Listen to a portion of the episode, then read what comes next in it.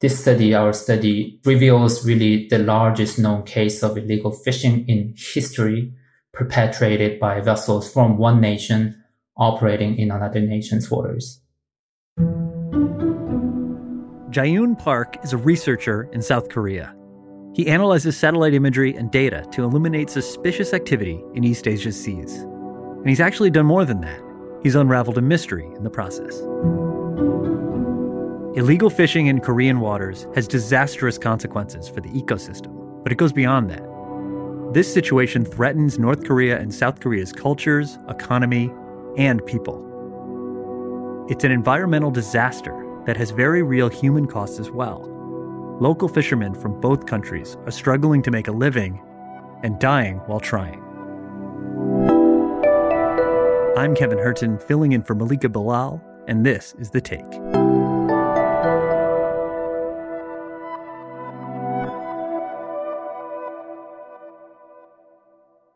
I reached out to Jae-yoon Park because he works for an organization called Global Fishing Watch, whose mission is to promote ocean sustainability through greater transparency.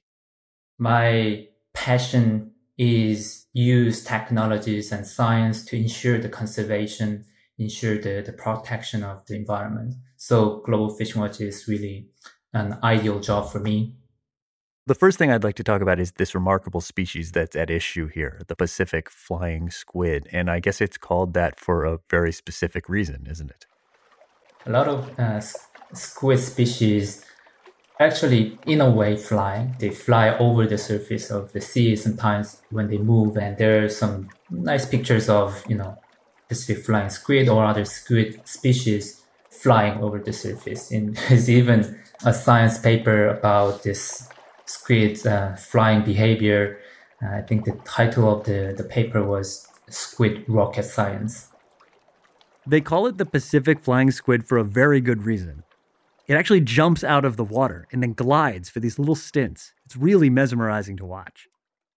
And it's not just pretty, it's also tasty.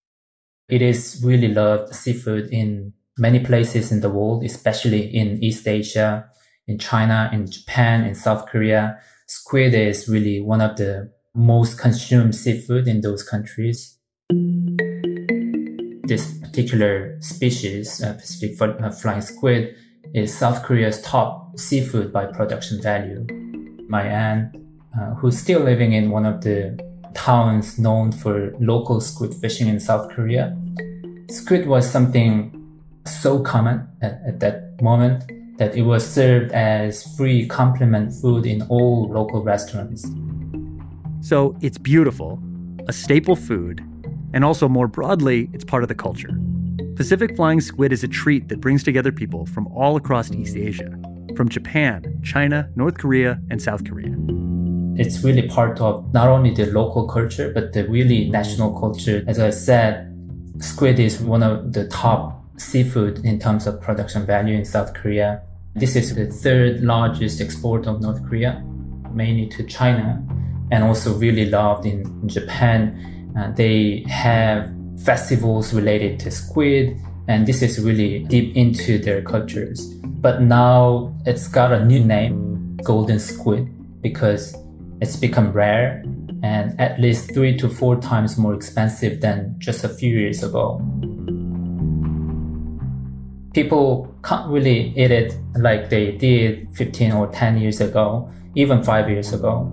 And even though it's still part of their culture, it's really, in a way, disappearing. The Pacific flying squid, or golden squid, as Jae-yoon says it's now known, has gotten more expensive because it's become much harder to find.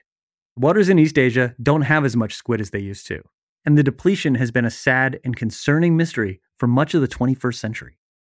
The total amount of squid caught in Gangwon-do province has fallen by more than half in a decade. Squid stocks in South Korea's eastern coast is depleting fast. Local fishermen could face financial losses of more than 80 million US dollars.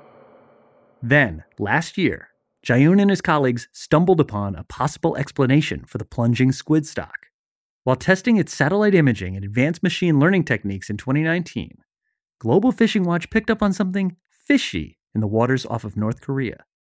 There were a large number of dark vessels uh, the vessels that fail to show up in public monitoring system and are therefore said to operate in the dark. That means any fish or squid caught by those ships are left out of stock assessments, and inaccurate fishery counts make it difficult for authorities to fix the problem. They can't protect the squid from overfishing if there's no record of it happening. Global Fishing Watch's report helps with that a little. It helps pinpoint where overfishing is likely happening, but the team still can't verify exactly who's responsible. The South Korean authorities have seen hundreds of non-broadcasting vessels of Chinese origin passing through South Korean waters, crossing into North Korean waters.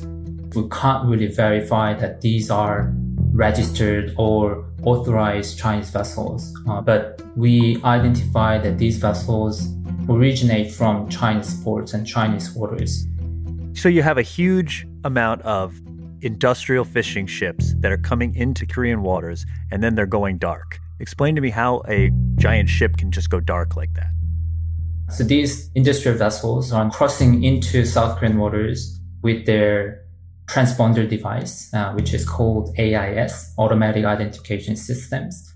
You are required to use this AIS by international laws. The problem of this case is that sometimes captains make uh, choices of turning it off when they decide to go dark nearly a thousand vessels are observed by South Korean authorities when they're going into North Korean waters. And then when we look at the AIS data set, we see very few vessels operating in North Korean waters. Basically, South Korea's Coast Guard had watched for years as ships crossed into North Korean waters, but there was never any proof because the AIS radar systems didn't show them there. That's where Global Fishing Watch comes in. Their technology showed what was really going on. We did this using machine learning techniques and big data analysis. When you look at the nighttime imagery, you can uh, see very bright light produced by these large industrial vessels. It really penetrates cloud. Even if there's, you know, scene with clouds, you can still see these large metal vessels operating. You can track their movements from Chinese ports to North Korean waters to, to operate and go back. As for why they'd want to go dark, well, North Korean waters are really rich in Pacific flying squid, so it's easy to see why industrial vessels would want to fish there. But right now, that's illegal. China has had the historical records of trading fishing rights with North Korea since 2004. This situation has gotten more complicated in 2017 when the UN Security Council, including China as the permanent member state, unanimously adopted a series of resolutions prohibiting fishing in North Korean waters by other UN member states. So we're seeing a dramatic depletion of Pacific flying squid.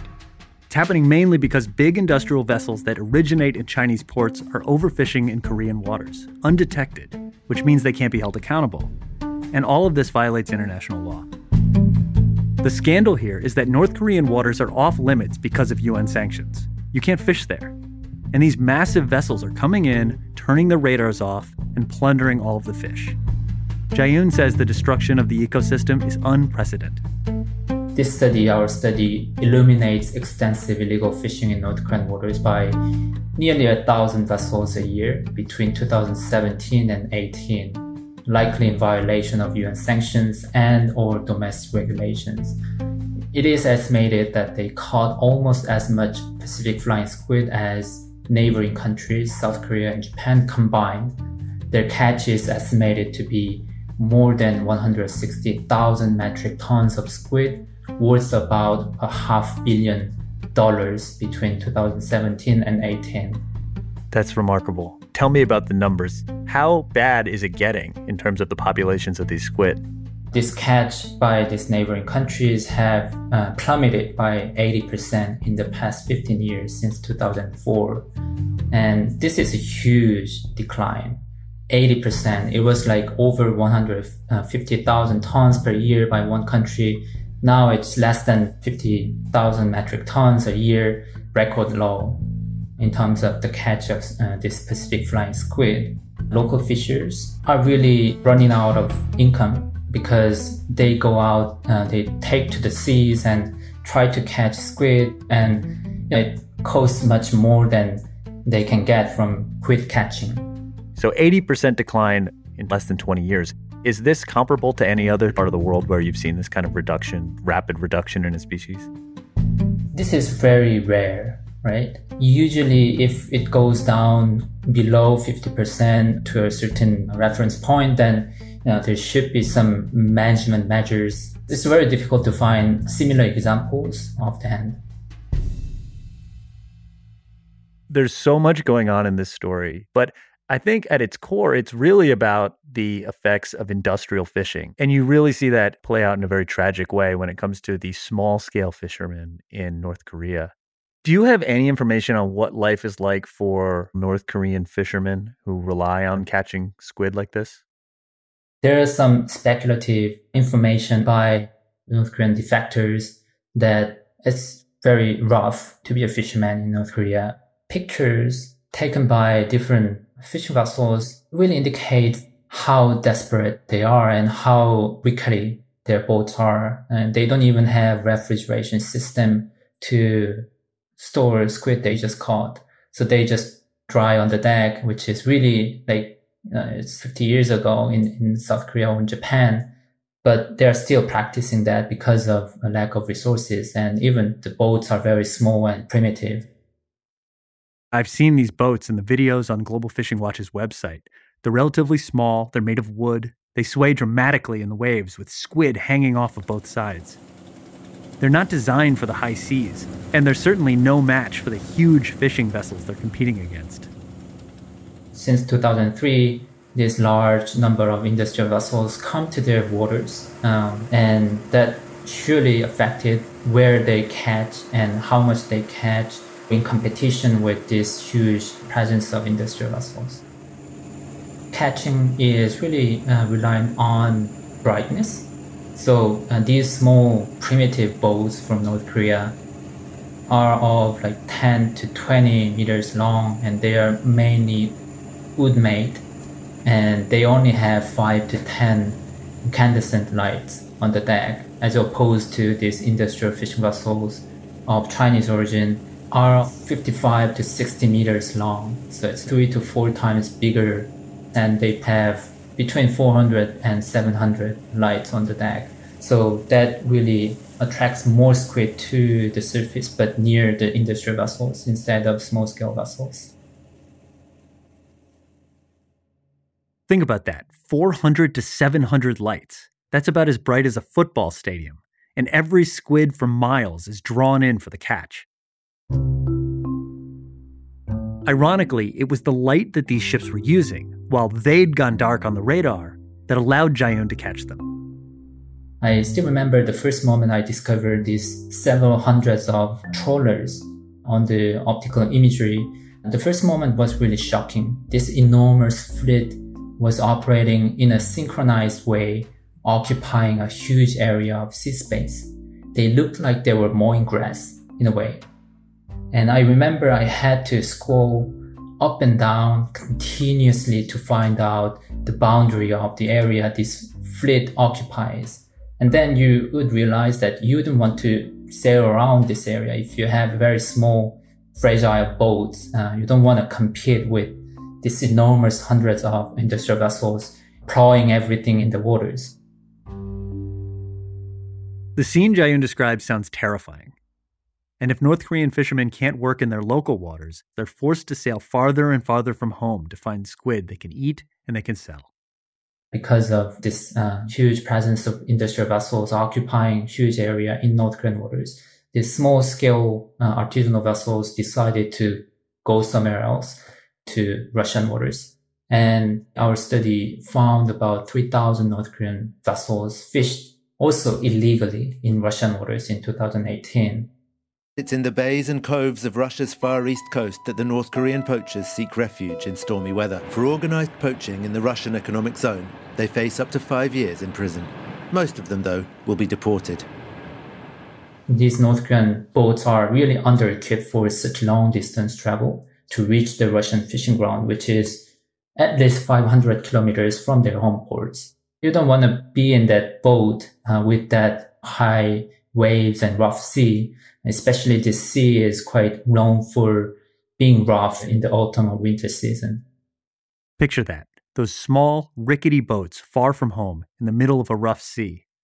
This terrible combination of factors has led to disaster over and over again. Look at this. A little fishing boat like this has no business being out in these stormy seas. And the men on board, they paid the ultimate price. There had been a number of cases of Japanese Coast Guards finding fishing boats believed to be from North Korea. These ghost ships have traveled a stunning 650 miles across fierce currents. Sad fact is that for every dead North Korean who washes up here, there are probably many more sailors who never make it to dry land. At the other side of the sea, which is Japan, hundreds of so-called North Korean ghost boats have washed up on Japanese shores in recent years and they are often found empty or with human remains on board. In 2018, 225 so-called ghost boats were found in Japan. Back in North Korea, many fishing villages on North Korean's eastern coast have been coined widows villages because a lot of fishermen haven't come back from their fishing trips. We found a very strong correlation between the number of North Korean fishing vessels operating in Russian waters and the number of the ghost boats found on Japanese shores. And this represents serious humanitarian consequences driven by this massive illegal fishing around North Korean waters. And this is all the more reason why we need to embrace transparency at sea and fight illegal fishing, not only for the you know, conservation of the fish population, but also there is a humanitarian element, there is economic reasons, there is also political consequences. I just can't get that image out of my mind. The the idea of a, a North Korean fisherman who kisses his wife goodbye and knows that he's about to embark on a five, six hundred kilometer journey through rough autumn seas just to try to catch the same species of squid that his ancestors have been catching for, for generations. Let's talk about how this technology is allowing people to fight back and, and quite literally shed light to a dark area.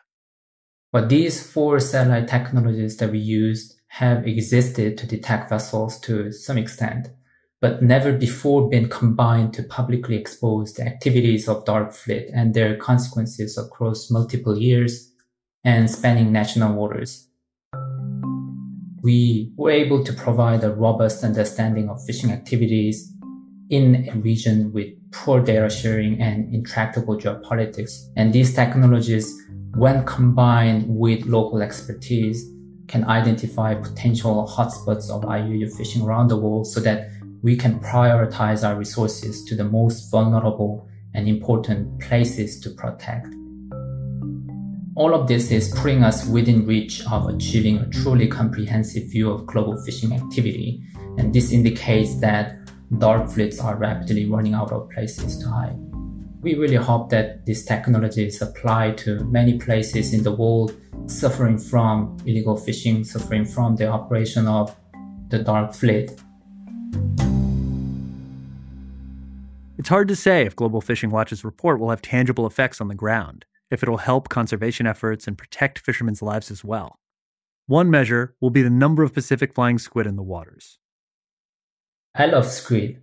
I really like eating squid. It's in a way irony, right? It's, it's golden, but because it's golden, it's not affordable for everyone. The fishermen, they're also suffering from this decline in squid catching and unstable status of uh, squid population. It's really sad for everybody. Without managing sustainably the squid stocks in the near future, in the next few years, we may not be able to see anymore this population of squid, uh, which is really loved by all the countries in East Asia. what can somebody who's listening to this story and feeling outraged and, and sick about about what's happening here, what can they do? Is this a UN solution? Does this have to come from the, the countries in the region? Is it an international solution? What is it? Embracing transparency is, you know, the utmost importance in addressing this situation. And in that, Global Fishing Watch works to provide monitoring and surveillance for governments around the world to assist their efforts in tackling illegal fishing and ensuring fisheries sustainability. At the same time, this requires collaboration between countries, right? Uh, countries that have authorities to, to control and manage fisheries. And this collaboration needs to be discussed and forged at the international level and UN level. And that's the take. If you want to learn more about North Korea's ghost ships, Al Jazeera's award winning show 101 East aired a documentary about them. We'll link to it from our social media pages. We're at AJ The Take on Instagram and Twitter. This episode was produced by Priyanka Tilve and me, Kevin Hirten, with Dina Kesbeh, Alexandra Locke, Ney Alvarez, Amy Walters, Negin Owliaei, Oni Wohacha, and Malika Bilal. Natalia Aldana manages our social media accounts. Alex Roldan is our sound designer. Stacey Samuel is the team's executive producer, and Graelyn Brashear is our head of audio. We'll be back.